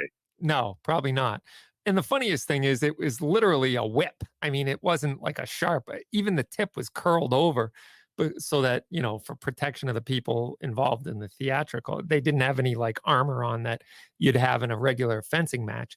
So if you if you got hit with it it was like getting swatted with a whip and you know you could still probably lose an eye or something if you got poked but um, she actually had a guy on her fire escape trying to break into her apartment and he was they had the wire between the glass and so he had shattered the glass and he was picking it off and setting it up on the windowsill doing a real nice neat job of you know so she stuck the sword out the window and she just, just started smacking the guy silly with it and uh until he finally left and she saw a person walking by looked up at her and she's like call 911 this guy's trying to break in and uh so or whatever it was call the police back then i don't know if it was 911 but anyway, so my mom defended herself with a sword in New York City, probably when it was illegal to do so. So there you have it. That's a great story. Yeah, it was it was pretty interesting. When when when when we passed the got rid of the length restrictions in Texas, their biggest concern from the opposition was people would be able to now carry swords carry swords on the streets of Texas. um, doesn't seem to be a big problem after it's passed. You know, just like all the fears uh, that you hear about guns or anything else, Right. evaporate once it's actually done. Yeah. Yeah, it never happens. There's no blood running in the street. Right. It's the age old argument, though. You know, you see it. We're up to 28 constitutional carry states or permanentless carry states. And and they all I remember when Vermont was the only one and they were trying to expand that, that there'd be blood running in the streets. There'll be people having shootouts on Main Street over a parking spot. You know, it never happened. Like you said. No, I mean, I live in Arizona. We've had open carry's been legal forever. I mean, since statehood practically. Mhm. So somehow we don't have gunfights, except in the movies. yeah, they make some great for some great movies. Uh, we're gonna go to a quick break here, uh, Doug. If uh, but oh, stay tuned, guys. We got a lot more coming up with Doug. I have some questions to ask him on the other side. Uh, I appreciate your time today, and uh, we will be right back after this short break. So don't go away. Federal ammunition is 100. This is where the American ingenuity met a trailblazing spirit. Hard work united with patriotism and technology blended with new ideas. That's federal ammunition. Right here in Anoka, Minnesota, born in 1922, made in America, and proud to be the best. Federal ammunition, a century of innovation, and we're only getting started. Call. I- It does this every time. I think I don't. All right. Welcome don't back. Welcome back to Rapid Fire. We're here with Doug Ritter from kniferights.org, and we're having a fascinating conversation about uh, knife rights and uh, how it pertains to us here in Massachusetts. Um, Doug's getting a terrible echo on his line. So if you want to try hanging up and call him back, we can try that, see if it helps. Um, It's it keeps happening, so okay. we'll deal with it. We'll deal with it. All right. Uh, I don't hear it on our end, and uh, I haven't noticed anything on the comments from our listeners. So um, it sound a little muffled, but that's something we can work around. Um, but anyway, uh, before the break, um, we were talking about you know rights as it as it pertains, and you've mentioned the Bowie knife a couple times, and I noticed uh, Judge Roger T. Benitez in the Southern District of California referenced the Bowie knife as a uh, dangerous weapon um, in his recent overturn of the state's um, assault weapons ban or magazine capacity ban. I can't remember which one it was. And he said, but the fact that it was in common and ordinary use at the time of the nation's founding, and it has not only uh, defensive uses, but offensive uses as well, mean it is a protected arm under the Constitution. And so, you, you know, the the Bowie knife is something that is iconic in its in the heritage and the history of America, and yet places like Massachusetts, it would be definitely banned to carry that thing because the blade on them are like 12 inches long, right, or something like that. And yet that has been uh, referenced many times in this type of legislation or this type of litigation as a protected arm under the Constitution, and most recently by um, Justice Benitez in in California. So um, I think it's cool that that knives keep coming up in the in the historical analog of protected arms, even um, even though you know states try to ban them or whatever. And you would think that they would be able to reference something like that whenever they're passing a law and say, "Oh, you know what? We really can't do this because." we had this as you know a common and ordinary and as you pointed out required for somebody in the militia So it, may, it will probably come as a surprise to you and many of your listeners. But but until we repealed it, it was illegal to carry a Bowie knife in Texas. wow in the state that it was I mean, invented in right Texas. um, the Judge Benitez um, is brilliant, and we appreciate that he mentioned knives, as you noted. Um, and the fact of the matter is that it doesn't matter how you you address it, whether it's uh, categorically, jurisdictionally, however you do it, knives are common. Right. And there's no length restrictions. There's no blade style restrictions. The the the first bans, if you will, were on Bowie knives. And they were found to be unconstitutional a hundred years ago. Hmm. They recognized that it was unconstitutional. And and those you know, those mid 19th century bans, early 19th century bans went away. Because even then, they they got it. Right. Yeah. Now, there's two things, two directions I want to take this conversation. Let me say this first and we'll see where it goes. One is you see a lot of people tout gun control from European or Australia or nations or um, that have successfully, you know, instituted some sort of gun control, right? London, England, has not only a outright ban on the owner, ownership and possession of firearms, but now knives in London because knife crime is rampant in London, right? So you take guns away from people, and guess what? It emboldens criminals to use everyday household items like a knife in order to subject people to their will and and to you know commit their evil acts against them and it, it it got to the point where the mayor has put these amnesty boxes around the city where you can drop a knife in it without any questions being asked so you don't get charged with a with possession of a knife in city limits. Obviously the point i'm trying to make is it's not working in london right? The ban of arms is not working. If if they have to have amnesty boxes in the city because and so many people are being stabbed there that it's not it's not working because people can't protect themselves correct? Yeah. I will take issue with the description knife crime mm-hmm. uh, i use that in air quotes we hate yeah we we we we hate the use of gun crime. It's, it's not knife crime. It's people committing crime with not Right. And, and even in England, we say the same thing we see here kitchen knives. Mm-hmm.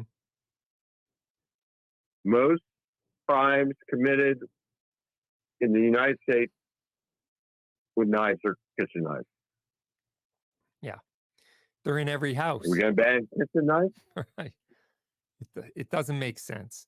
And we all know that. Those people who truly understand the the issue of rights know that. Like the object, the tool, the thing that people use for evil is never really the the problem. The problem is the fact that there's bad people on the streets that continually get let out and there's no punishment for their crime and or a slap on the wrist so to speak and you know unfortunately we don't we just don't see people actually being held to accountable for what they do. Um, one of the things that um, I see could possibly happen here in Massachusetts, similar to the Caetano case when the Supreme Court ruled that Massachusetts is in violation of the Second Amendment by banning uh, stun guns. Um, so Massachusetts' answer to that was okay, let's change the definition of stun gun to be a firearm, which makes no sense to anyone who's logical. And now we can issue our license to carry or a firearms ID in order to possess that stun gun. Have you seen that happen in any states where they've conceded that they're banning a protected arm, but now they're going to make them subject to some sort of licensing scheme? No, because we really haven't run into that circumstance because most of our work previously has been legislation. So we won that battle. Mhm. They had a band, they got rid of the band. And we've never had an instance where they've come back and said, oh, that was a mistake. Now we want to ban them again. Hmm.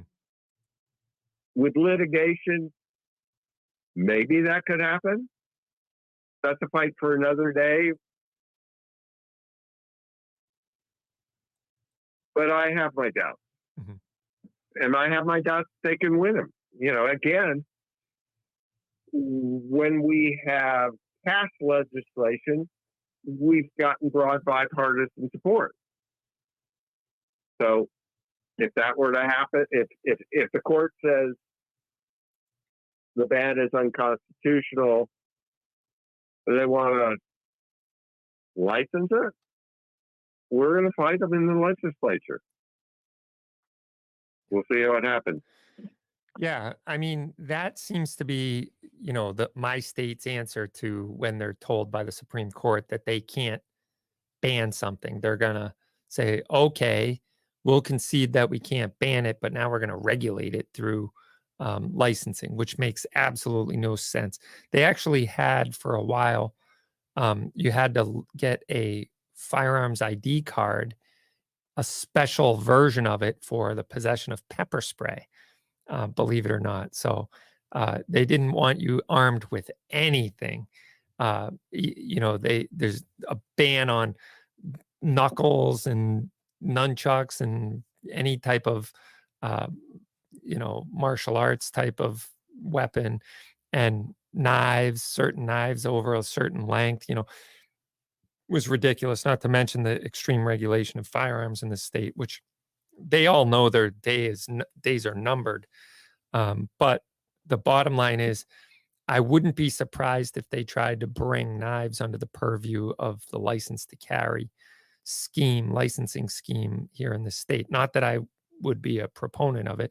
I think the licensing scheme as it's been written in massachusetts those days are numbered too based on the Bruen mandate that we've seen uh, come down the pipe uh, you know a couple a year and a half ago or whatever but i think that um, the bottom line is i wouldn't put it past the legislature to put them under the definition of firearm or something in the you know in the upcoming uh, legislative session if if they foresee losing this case.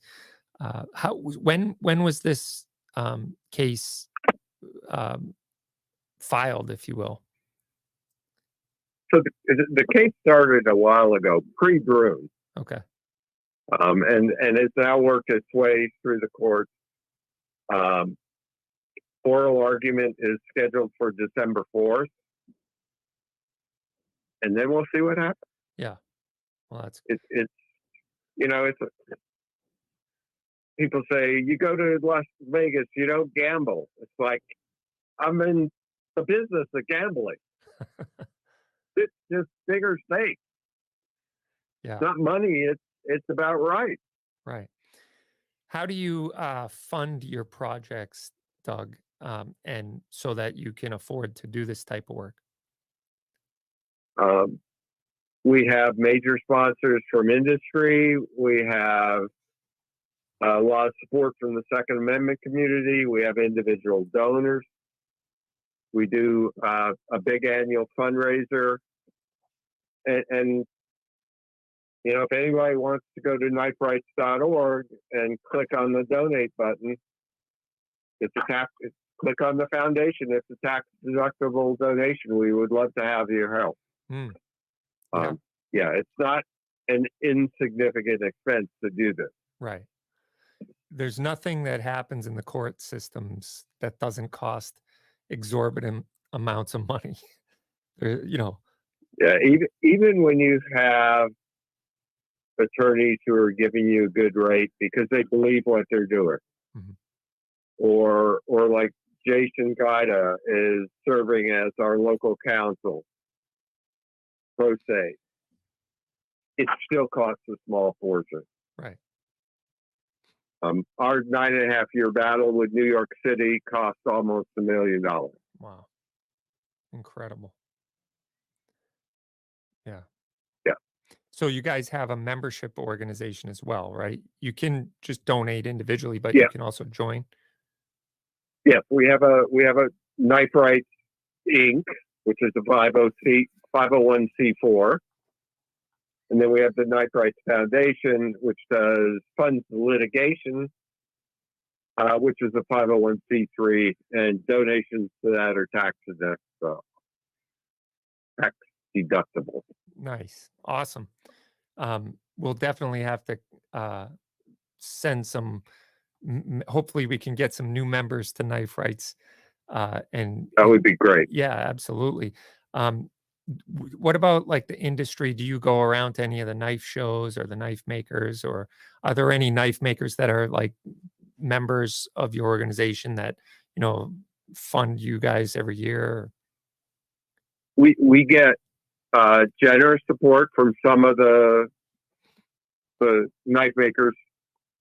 Um, I do go to the knife shows to beg for knives that we use in our big annual Ultimate Steel fundraiser. Mhm. Uh, I'll be leaving tomorrow for Nashville for a show, night show there. Hopefully, we'll come home with a few thousand dollars worth of custom knives. Nice. Um, we also get a lot of support, both financially and and product from the firearms side of things, because they recognize that we're a Second Amendment organization, and every win we get is a win for the Second Amendment. So I think we had about thirty some thousand dollars worth of firearm prizes in our Ultimate Steel fundraiser this year. Great. So That's awesome. Um, it's funny. There's two like custom knife makers that um I, I guess friendly with. Uh, I wouldn't say friends with because that is an extra level of uh French, uh, you know, of of uh, you know intimacy, if you will. But uh, wh- I've had one on the show. Um, it's Andrew Arrabito from Half Face Blades out in California, and he makes just absolutely gorgeous knives. Uh, I don't know if you've ever seen any of his stuff, or I, I recognize the name, but I don't know that yeah, I've seen it. just unbelievably beautiful work. And uh, we've become a dealer for them in our shop, so we sell their, uh, you know, some of their knives here, and they make incredible hatchets too. Um, really, really nice stuff. He was a Navy SEAL, and uh, so after you know getting out of the teams, he was passionate about knives and firearms and hunting and whatnot. And so they're they're just great tools. There, there are a lot of knife makers, both commercial and custom, that got interested in knives during their service, Mhm. and and became custom makers or started knife making businesses. You know, once once they got out, Right. or, or oftentimes even before they got out. Yeah. Yeah, and he does just a phenomenal job. Uh, I mean, the he employs a lot of veterans and whatnot, and so I love I love everything about how his business is run and everything. But and, uh, mainly the, the end product is just one you're like, I want that. You know, they're really really nice. And then secondly, um, an icon in the industry used to live really close to me, uh, Lucas Burnley, um, who Mhm. who's a famous designer for uh, you know Columbia River and and uh, I believe uh, not SOG, but uh, what's the other one? Uh, there's a there's a couple at Boker. I know he makes a lot of knives for Boker and, Mhm. or designs a lot of knives for Boker. But anyway, he used to live down the road, and I got to be friendly with him. Uh, met him at a couple of Very talented. yeah, couple of friends. But what I like about one of the things he does every year is the uh he does this drive for Christmas time for children to get, you know, Christmas presents or whatever. The and he makes some special items that go out to auction. And the amount of money these things fetch, sometimes they're like knuckle dusters or whatever. And the detail that he puts into them is just off the charts. Incredible and uh, I've seen some of his knuckle dusters go for like seven or eight thousand dollars, and you're like, "Wow, this is amazing!" But uh, he made this one where you put your finger through it, and it had these uh, two skulls with sunglasses, and the sunglasses would go up or down. Like you could put them up or you could put them down. It's just incredible detail. And uh, so these makers, these custom makers, are incredible. Yeah. And and the and the prices they get for some of the stuff. We we had a, a fundraiser a number of years ago uh, where we had an engraved Bowie neck go for one hundred and thirty thousand dollars. wow, amazing. You know, was it a hundred thirty thousand dollar knife? Maybe not. you know, it's the cause is involved. Um, but I go to shows and see twenty and thirty thousand dollar knives all the time. Mm, yeah. it's amazing. I would say that knife people take collecting and the nuance of collecting to another level more so than even gun people. Like gun people get into a vein of collecting and they get passionate about it and they get, you know, silly sometimes about it in my opinion. Like I know a guy who had collected M1 Garands, uh, I'm sorry, M1 carbines and he had over 5,000 M1 carbines and most of them are just like surplus, you know, but there's little nuance and he could tell you all the nuance and all the differences. But I would say that knife people take that to another level. Uh, and, you know, I'm not saying you're all crazy, but. um, well, there, there are some of us. um, one of the things that I love about knives, eh, whether you're talking production knives or custom knives, is the ingenuity involved is more evident than you see with firearms. Hmm. You look at one firearm, you look at another firearm. Unless you're unless you really understand what's happening inside, okay, put put some engraving on it, it looks nicer. But the ingenuity and the and the the the intrinsic differences between knives is also very apparent. They're much simpler in terms of the mechanisms. And every year we have makers and, and production makers introducing new mechanisms hmm. for opening, locking, whatever it is. Um, it's easy to get excited about that kind of stuff.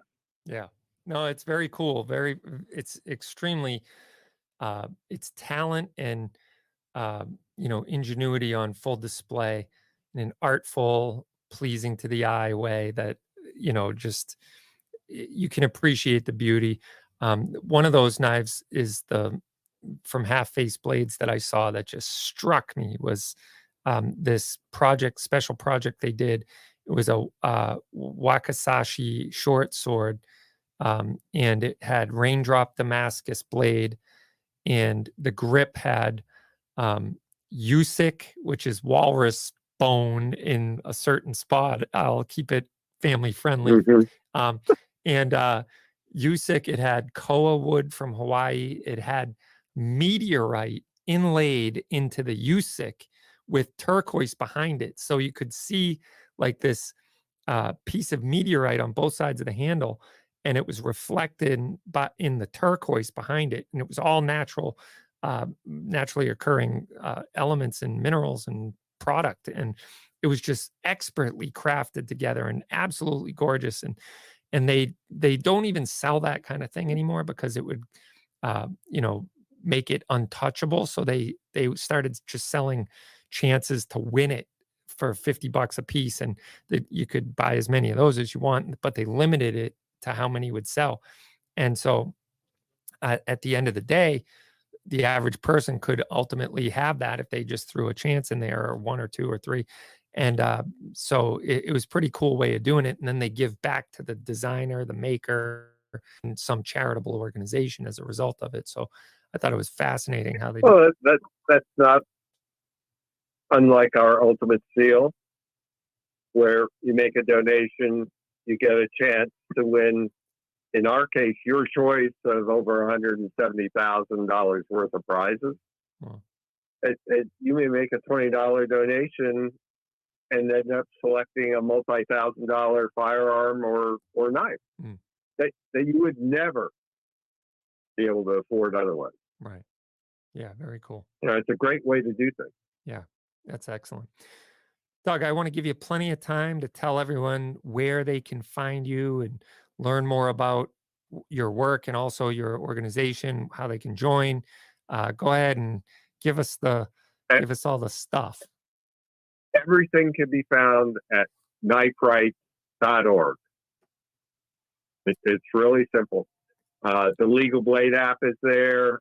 All the information on what we're doing, it's all at kniferights.org. Awesome. Uh, when is the annual sale coming up? Our annual fundraiser starts in March or April and runs through uh, the end of August. Okay, great. So I haven't missed out. So I haven't missed out yet, is what you're saying. Not yet. All right, great. Well, I'm definitely going to be tuned into that. Um, I'm really glad we had this time together, and uh, man, Godspeed on. I hope that uh, we have a big victory, and maybe we can have you on to do a victory lap here in the Canjura case. Um, that would be great, and uh, would love to. I know my listeners will be uh, going over to your website and hopefully joining and supporting the work that you do. And I appreciate the fact that you're so passionate about the Second Amendment. And uh, my hat's off to you for that. Thank you very much. As uh, my grandmother would say, from your mouth to God's ears. Absolutely. All right. God bless, Doug. I really appreciate you. And uh, we'll do this again if you'd be so kind to give us another hour of your time sometime. Anytime. All right, great. Thanks so much.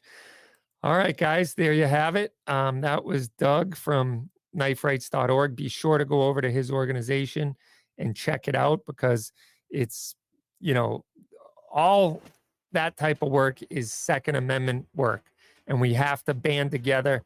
Let's give him the support that he deserves. Uh, let's let's make it happen. And uh, all right, and uh, thank you guys for joining us on Rapid Fire. I appreciate everybody. Join us next week um, for 2A Tuesday on Tuesday and for Rapid Fire on Wednesday. And we'll keep the conversation going. And uh, I appreciate everybody listening. So remember, be a good, responsible gun owner in your community. Bring someone new to the range. And uh, let's keep kicking the ball up the hill each and every day. I appreciate you. We'll see you soon. God bless. I'm Toby Leary.